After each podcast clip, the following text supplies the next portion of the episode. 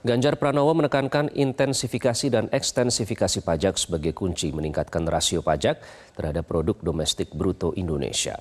Hal ini disampaikan Ganjar dalam dialog antar capres bersama Kadin Indonesia. Ekstensifikasi pajak berupa penambahan jumlah pajak baru seperti pemadanan nomor induk kependudukan atau NIK dengan nomor pokok wajib pajak atau NPWP. Pasalnya menurut Ganjar, Indonesia masih dihantui pelaku shadow economy di mana ratusan triliun pendapatan masyarakat tidak terlihat dan hilang dalam kas negara karena tidak dilaporkan.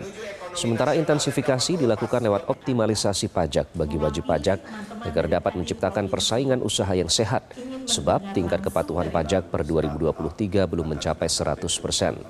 Dalam dialog ini, Ganjar juga sempat menyentil banyaknya pegawai kementerian yang bertugas mengumpulkan pajak, namun memiliki gaya hidup mewah dan memunculkan trust issue di masyarakat hingga enggan membayar pajak.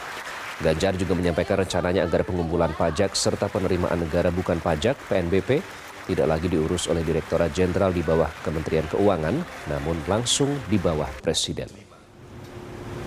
Menuju ekonomi nasional yang dapat lepas lepas.